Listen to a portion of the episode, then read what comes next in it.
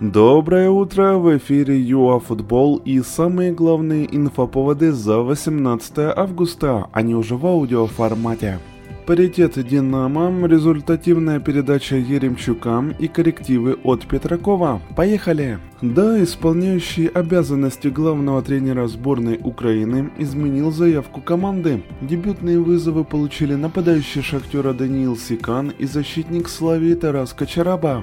Также приглашен Евгений Макаренко из Фейхервара, а Сергей Булеца из Зари теперь в резервном списке.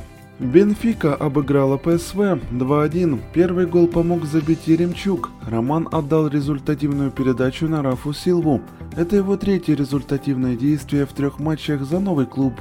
Также Харатин и Зубков вышли против Янг Бойс, однако их Фради проиграл 2-3. Лудогорец Пластуна проиграл Мальме 0-2. Динамо потеряла первые зачетные пункты. Чемпион не обыграл Ингулец 1-1. Автогол вывел киевлян вперед во втором тайме. Правда, Илья Коваленко счет сравнял.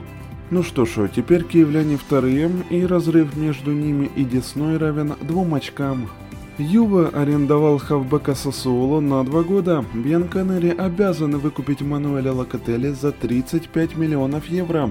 Вообще, контракт был оформлен на 5 лет. Он ярко провел триумфальное для Италии Евро. Два гола в пяти матчах.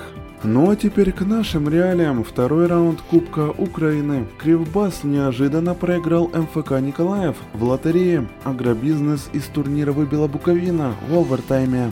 В дерби Карпат Львов мощнее Галича, зато в Полтаве скандал. Там Олимпия проиграла Волчанску, а тренер хозяев решил наброситься на арбитра. До новых встреч в эфире ЮАФутбол. На этом мы заканчиваем наш короткий выпуск за 18 августа.